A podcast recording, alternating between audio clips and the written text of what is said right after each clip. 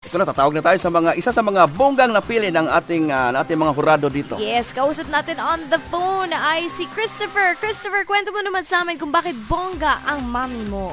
Ah, proud ako sa nanay ko at bongga kasi gawa nga po ng labing dalawa po kami at ako po ang pinakabunso. Oh, Labing. Saka bi- Labing dalawa?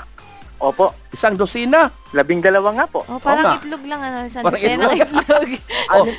Anim, anim po kaming babae at anim na lalaki. ah, I Hmm. see. Lahat lahat po kami ay nakapagtapos sa isang pribadong paaralan. Oh. Bagamat naman po ay ang aking magulang ay hindi po sila nakatapos dahil sa kabila ng kahirapan po. Oh. Pero naitaguyod po kaming lahat. From panganay hanggang bunso hanggang sa akin, iisang eskwelahan lang po ang, pinagtra- ang pinag-aralan po namin. Ah, hindi kayo palipat-lipat. Very good. Hindi po. Which is privado pa po yun. Ay, Ah, private?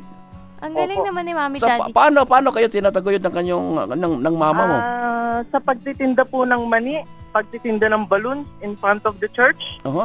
from panganay hanggang sa akin, naranasan din po namin. ah, tumulong din lahat- kayo. Opo. So sa lahat ng concert, pag nasa Coliseum, dahil malapit po kami, kami po ay nagtitinda ng mga soft drink, balot, nagtitinda ng mani, mga cheese cars, anything which is makatulong sa pamilya. So, kasama ah, ang, ang, nag, nag ah, head sa inyo, yung ma- mama nyo. Yes. M- Opo. Although Mami mo mag- nagsispearhead, lahat naman kayo tulong-tulong. Lahat po kami tulong-tulong pero si nanay po kumbaga siya ang may abilidad.